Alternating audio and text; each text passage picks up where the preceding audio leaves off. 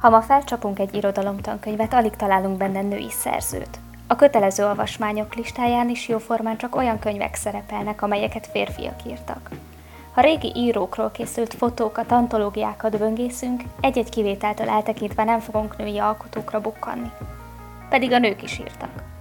Új podcast sorozatunkban olyan női írók és költők pályájáról beszélgetünk, akik még mindig nem nyerték el méltó helyüket a kánonban, pedig fontos műveket hagytak ránk.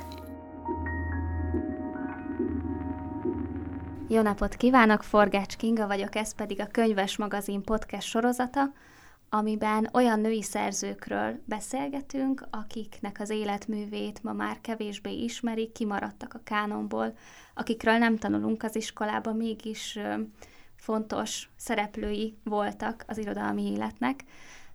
Ebben az epizódban Karig Sáráról lesz szó, akinek egy elképesztő életútja volt, nagyon sok nehézséggel, és ennek ellenére a munkásságára érdemes emlékezni. Rúforsajával beszélgetünk most Karik Sáráról, és szerintem a beszélgetés elején idézzük meg kicsit, hogy ki volt ő milyen életet élt. Szerintem nagyon jól megragadtad azt rögtön az elején, hogyha ugye mindig mondjuk azt, hogy valakinek akár regénybe illő élete van, és szerintem Karik Sárára ez abszolút érvényes ez a, ez a megállapítás. Róla tudni kell, hogy 1914-ben született Baján, és egy nagyon szeretetteli környezetben nevelkedett, de egy, igazából egy lázadó lány volt mindig, és ez például akkor derült ki, hogy egy nagyon határozott elképzelése van az életről, és egy nagyon erős igazságérzete van, amikor bekerült egy apáca rendbe, mint egy bentlakásos tanuló, és hát ő, aki egy abszolút szeretetteli környezetben nevelkedett, teljesen megrökönyödve fogadta azt, hogy amikor egy, egy alkalommal, amikor nem bírta az ücsörgést, felállt, elindult egy sétára, és az apácák ezért egy körmést adtak, viszont kariksára ahelyett, hogy így bekökkent volna, fogta a nátpálcát és visszavert az apácára. Hát ezt csak azért mesélem el, hogy egy kicsit így legyen egy benyomása a, a hallgatóknak, hogy egy nem mindennapi egyéniség volt, és már gyerekkorában is kijött ez a nagyon-nagyon erős igazságérzet, ami végigkísérte az ő egész életét. Ugye róla tudni kell, hogy főként szerkesztőként és műfordítóként volt ismert, és nagyon-nagyon fontos embermentő tevékenységet végzett a, a második világháború alatt, úgyhogy, és ami miatt még beszélhetünk róla, az a, azok a versei, ami egy viszonylag későn jelent meg, egy viszonylag vékonyka kötet, és hát persze utólag már nagyon nehéz megmondani, hogy vajon, hogyha nem ilyen nem ilyen megpróbáltatásokkal teli élete lett volna, akkor vajon több, tehát az irodalmi munkássága teredelmesebb lett volna, valószínűsítető, de soha nem tudjuk, de én azt gondolom, hogy, és biztos erről is majd beszélünk, hogy, hogy érdemes elő-elővenni ezeket a műveket. Karik Sáreten azért ismerik most egy kicsit többen, mert 2019-ben megjelent a Tények és Tanúk sorozatban a magvetőnél róla egy könyv, a Karik Sára szerencse lánya. Ez tulajdonképpen egy beszélgetésnek a megszerkesztett lenyomata, Bakonyi Évával készültek ezek az interjúk. Mi derül, mi derül ki Karik Sára személyéből szerinted ebből a kötetből? Hát először azt el kell mondanom, ez az egész sorozat szerintem egy szuper, tehát ezt így mindenkinek ajánlani tudom, és valóban, való igaz az, amit mondtál, hogy ez egy ilyen nagyon hosszú ideig tartó beszélgetés sorozatnak a szerkesztett változata, ami bekerült a könyvbe, és hát egészen a kiskorától kezdve a, a táboréveken át a, a, az időskoráig, hát amit, amit mindenképpen el kell mondani, hogy egy nagyon-nagyon erős belső erkölcsi tartással rendelkező nő volt, és ezt az erkölcsi tartást akkor is megőrizte, amikor a legembertelenebb körülmények között közé került. De ez az erkölcsi tartás már a második világháború idején megmutatkozott, amikor Kariksára tényleg a saját testi épségét kockára téve mentett embereket, tehát beleértve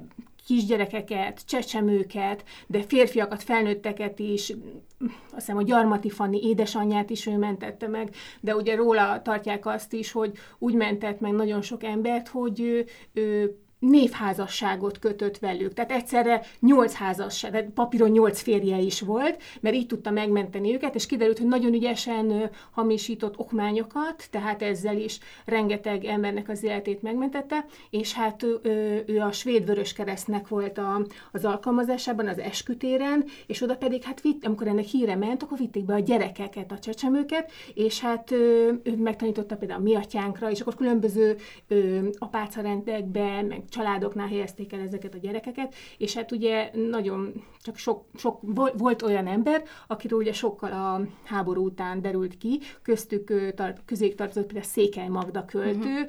és ez annyira, annyira megható egyébként, ahogy például az ő esetében kiderült ez a dolog, mert ők elmentek Kariksárával egy, hát egy ilyen mondjuk egy ilyen tanulmányútra külföldre, és egy ilyen beszélgetésbe elegyedtek, hogy hát mi is történt a háború alatt, és akkor így szinte egy véletlenszerűen így kibukott, hogy, hogy mi is történt, és hogyha ha megengeded, akkor én ezt meg is találtam erről egy, egy régebbi cikket, ami az Élet és Irodalomban jelent meg 89-ben, és ezt Székely Magda írta Kadik Sára születésnapjára, ugye leírja, hogy már az 50-es évektől ismerik egymást, de így 69-től lett szorosabb így a kapcsolatuk, a barátságuk, munkakapcsolatban is voltak, és akkor innen jönne egy idézet, amit itt fel is olvasnék, mert olyan, olyan gyönyörű szerintem, hogy mindenképp érdemes meghallgatni.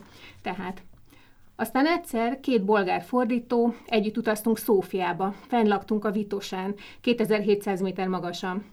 Egy délelőtt sétáltunk a hegyen, júniusban is hófoltos, hófoltos ösvényen. A magasságtól kicsit részegen megpróbáltam faggatni életének kritikus hét évéről, merről ő magától sosem beszélt, de tudni lehetett. 1947-től 53-ig lágerben volt, Vork után, a Szovjetunióban, a sarkövezetben. És Sári mesélt, hogy tűnt el egyik napra a másikra, a családja semmit nem tudott róla. Éle, hale, hét esztendeig míg Stálin halála után föl nem oszlatták a lágert. Hogytól Csillét a bányában, lett később felcser. A skorbutot, a sarki tájat, az alig életet, leginkább azt, hogy mennyi barátra tett milyen remek emberek voltak ott. Ekkor mondott el első ízben néhányat döbbenetes verseiből, melyeknek még sokáig várniuk kellett a megjelenésre.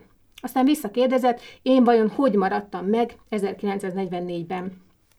Belefogtam a kor hasonló történeteihez képest szerény történetembe, hogy apám odaadott egy ismeretlen néninek, aki elvitt az eskütérre egy irodába, onnét egy zárdába kerültem, de előbb az eskütéren egy másik néni megtanította mi atyánkra. Itt Sári közbeszólt. Én voltam. A svéd vöröskereszt védnöksége, alatt gyűjtöttük ott az összeszedett zsidó gyerekeket, eldugdostuk őket különféle egyházi intézményekbe. Ránéztem a 70-es évek elején, a Vitosat télies nyári leheletében kariksárára, akinek a rendkívüli embersége kétszeresen állta ki az időpróbáját, és aki az egészet említésre méltónak se tartja, és nem tudtam megszólalni. Tehát engem így konkrétan a hideg ráz, annyira, annyira ö, gyönyörű és megható ez a történet. Szóval Karisárának volt egy, hát hogyha az életét szakaszokra kellene osztani, akkor azt gondolom, hogy ez a helytállása és az embersége a világháború alatt, ez, ez abszolút egy nagyon-nagyon fontos mérföldkő.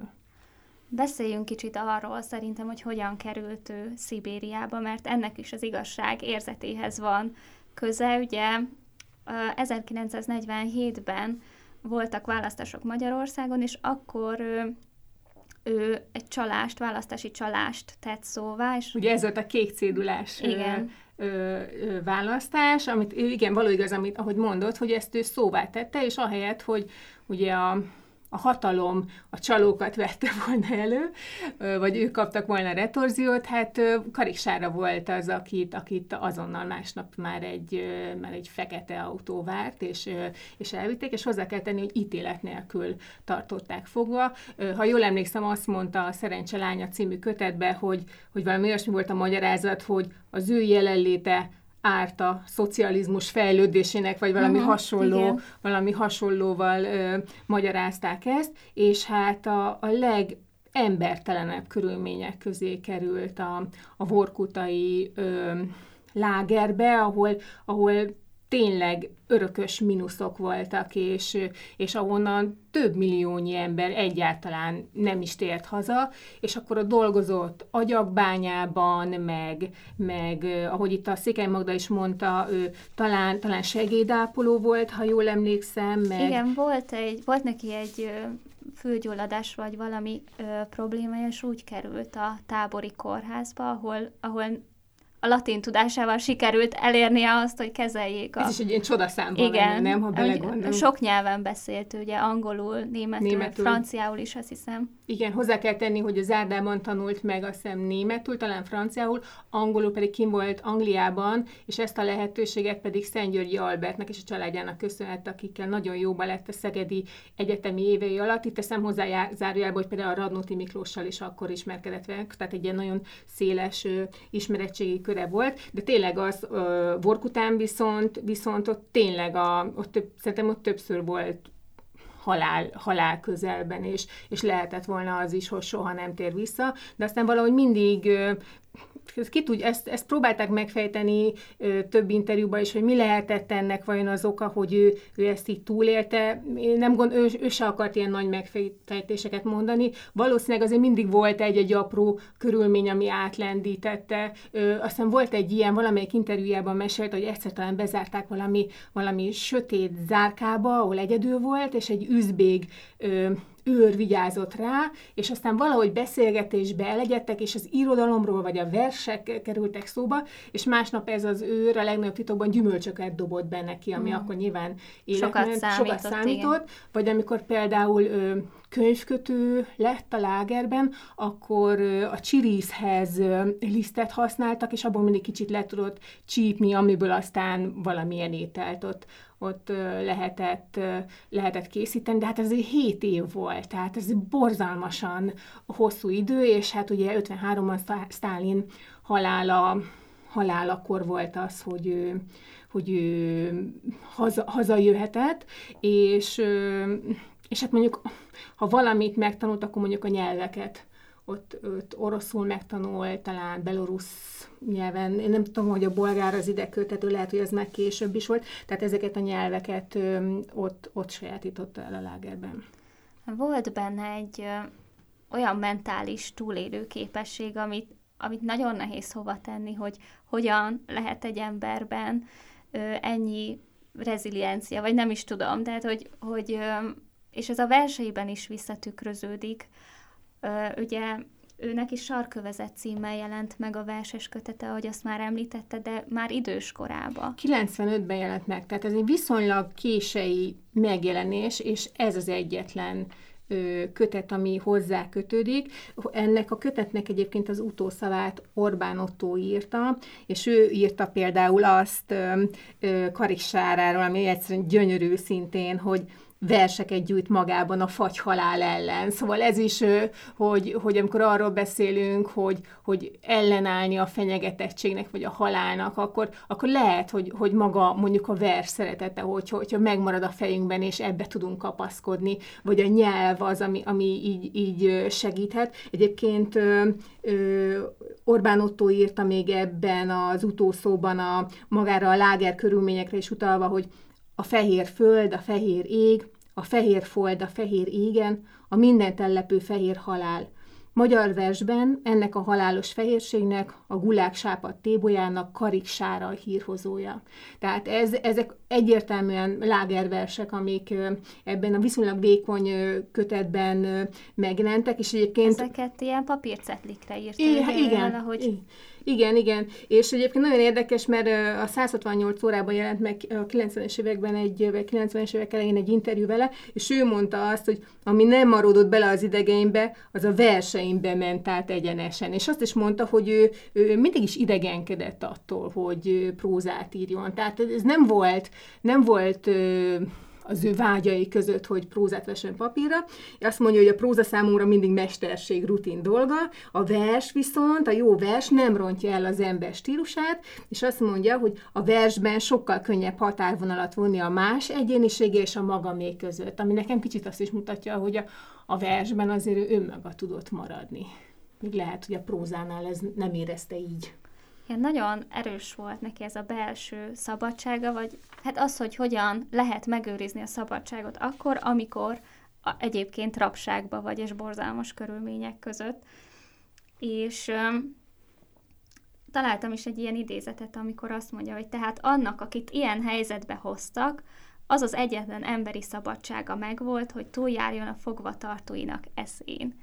És szerintem a versei, meg az, ahogy ő, ő a lágerben ott próbált túlélni, ez mindkettő ide köthető ehhez a belső szabadsághoz. Tehát, hogy az egész életútját, mintha végigkísérné egy ilyen ellenállás, vagy ő is talán anarchistának vallotta magát, individualista anarchistának. Egy rebellis volt. Rebellis. Egyébként a szónak a legjobb értelmében volt szerintem egy rebellis. Tehát, hogy ő nem volt úgy szabálykövető, hogy értelmetlen szabályokat, vagy olyanokat, amik másoknak kárt okoznak, azt ő betartsa. Ezt második... mondta, igen, pont ezt mondta a háború alatt is, most ilyen szabályok vannak, akkor nekem szembe kell mennem a szabályokkal, és szerintem ez e, itt az a kulcs, amiről az elején beszéltünk, hogy volt egy nagyon erős belső tartása, és ha érezte, hogy, hogy a világ megbolondult körülöttem, de nekem akkor is tartanom kell magamat ahhoz, ami, az, amit én jónak, jónak érzek. Szerintem beszéljünk még arról kicsit, hogy mi volt akkor, amikor hazajött, amikor kiszabadult, mert utána is még neki egy ö, ö, életműve volt, mint, mint szerkesztő, mint műfordító, utána még sokat letett ő az asztalra. Abszolút. Egyébként, hogyha hazajövetelről beszélünk, akkor szerintem érdemes a kötet utolsó versét ide, ide idézni, aminek feltámadás a címe. Mm. És szerintem nagyon-nagyon beszédes. Ugye itt a feltámadás, ugye ez magából a, a lágerből történő ha, a, hazajövetelt jelenti, és ugye mondja is, hogy és mind itt vannak, akiket vártak a sírból, mely most kidobta őket. Tehát ez egy egyértelmű utalás a, a táborra, de, de közben ez nem egy boldog hazatérés. Tehát az is benne van a versben, hogy, hogy, hogy, hogy a pokol az, nem, az, az itthon is van. Tehát van, akit senki sem vár. Tehát ez is egy, szerintem egy ilyen dupla trauma lehetett számára, és akkor itt írja is, hogy nem elég visszatérni a halálból, mert túl kell élni a feltámadást, ami, ami alapvetően nem egy pozitív, nem egy boldog kicsengésű vers, és magát a hazatérés sem tünteti fel olyan színben, hogy, hogy az annyira egy ilyen beteljesülés, vagy egy ilyen, egy ilyen jó élmény lett volna. Egyébként utána ő, miután hazajött, nyilvánvalóan traumatizálva volt, tehát én úgy tudom, hogy sokáig nem is tudott kilépni például az utcára, tehát kell, volt egy gyógyulási folyamat, amin át kellett mennie, és később fordításokkal kezdett foglalkozni, és, és aztán az Európa könyvkiadónál lett először szerkesztő, főszerkesztő is volt a rövid ideig, és hosszú évekig szerkesztő. És egyébként olyan érdekes, mert hogy, mert hogy miket fordított. Hát szerintem ez is egy, egy komplett életmű. Tehát, hogyha Karik Sáráról beszélünk, akkor, akkor ezt mindenképp el kell mondani, hogy itt azért volt egy nagyon erőt, erőteljes műfordítói munkája, és hát olyan szerzőket fordított, mint tehát az Ív, az Agatha Christie-től mondjuk, nem is tudom, Bulgakovik uh-huh. terjed. Tehát Igen. ilyen, ilyen nagyon, nagyon nagy ívet lehet leírni, és hát nagyon, nagyon sokat szerkesztettés, tehát volt például a Népek meséi sorozat, ami az ő, ő nevéhez kötődik, de például ő volt az is, aki hát valamikor a 60-as években barátságot kötött Károly Mihálynéval, ugye Andrási Katingával, ugye a Vörös Grófnő, ahogy emlegették, és például ő lett a Károlyi hagyatéknak a gondozója. Tehát egy nagyon, nagyon szerteágazó volt ez a, ez a tevékenység, amit végzett, de én azt gondolom, hogy vele kapcsolatban, amit mi így a, a, a művei, a nyilatkozatai, a versei alap, alapján látunk, hogy ő nagyon önazonos ember maradt. Tehát bármin is ment keresztül, ez a szilárdtartás, ezt egyszerűen nem tudták megtörni benne, és szerintem ez csodálatos. Igen, és, és az is, ahogy az irodalmat egy ilyen túlélési eszközként használta, mert talán találtam is erre vonatkozóan egy nyilatkozatot, hogy amikor hazajött, és volt ugye egy nyilván egy gyászfolyamat, vagy egy, egy depressziós, szorongós időszak, de hogy utána rájött, hogy úgy tud ebből kijönni, hogyha dolgozik, hogyha újra az irodalom felé fordul, és így épített föl tényleg egy feltámadás után még egy második életművet, vagy tehát még egy második életet. Egyébként abszolút példamutató szerintem az ő tartása, meg az ő hozzáállása. Ö, te őt a könyvedben, a legutóbb megjelent volt egy ház című gyerekregényedben megidézted. Még itt a beszélgetés végén mesélt el már nekünk azt, hogy ő, ő hogyan inspirálta a könyvedet, és hogy melyik szereplőt, melyik szereplő révén jelenik meg ő. A Volt egy ház című könyvem, ez egy ifjúsági, egy gyerekkönyv, és van egy olyan szála, ami a második világháború idején játszódik, és van egy olyan szereplő, akit bújtatni kell. És az ő alakja egy, egy fiú révén idéz, idéződik meg Karik Sárának az alakja, és ezt fontosnak is tartom hangsúlyozni, hogy ez a könyv nem róla szól, hanem az ő, ő alakját, karakterét, a tevékenységét próbáltam megidézni azzal, hogy ezt a fiút ugyanúgy elviszik az eskütérre, és ugyanúgy az édesanyja átadja egy nőnek, akinek az alakjában Karik kariksárát fedezhetjük fel, és tulajdonképpen ezzel, ezzel a kis momentummal itt szerettem volna így adózni is azoknak, a, azoknak az emlékének, akik tényleg minden olyan szabályjal szembe mentek, ami, ami, ami, ami másoknak a testi épségét fenyegette, és annyira példaértékűnek tartom, és, és, és az egész irodalmi tevékenységét, úgyhogy, úgyhogy ha, ha csak pár ha csak e, erévén pár, páran így rábukkannak a verseire, vagy a fordításaira, akkor én annak már nagyon örülök. Remélem, hogy ez a beszélgetés is segít majd ebben egyébként az interneten hozzáférhető Karik Sárának a versei a Magyar Elektronikus Könyvtárban, az egész kötet fönn van, érdemes megnézegetni, mert nagyon erős versek, amikből rengeteg minden kiderül arról, hogy milyen volt megélni ezt az időszakot. És hát szerintem, aki, akinek kicsit felkeltettük az érdeklődését, annak ajánlom a Szerencse Lánya című kötetet, mert abban meg rengeteg érdekes részlet kiderül az ő életéről. Nagyon köszönöm, hogy beszélgettünk, és a hallgatóinknak is köszönöm a figyelmet. Viszont hallásra! Viszont hallásra!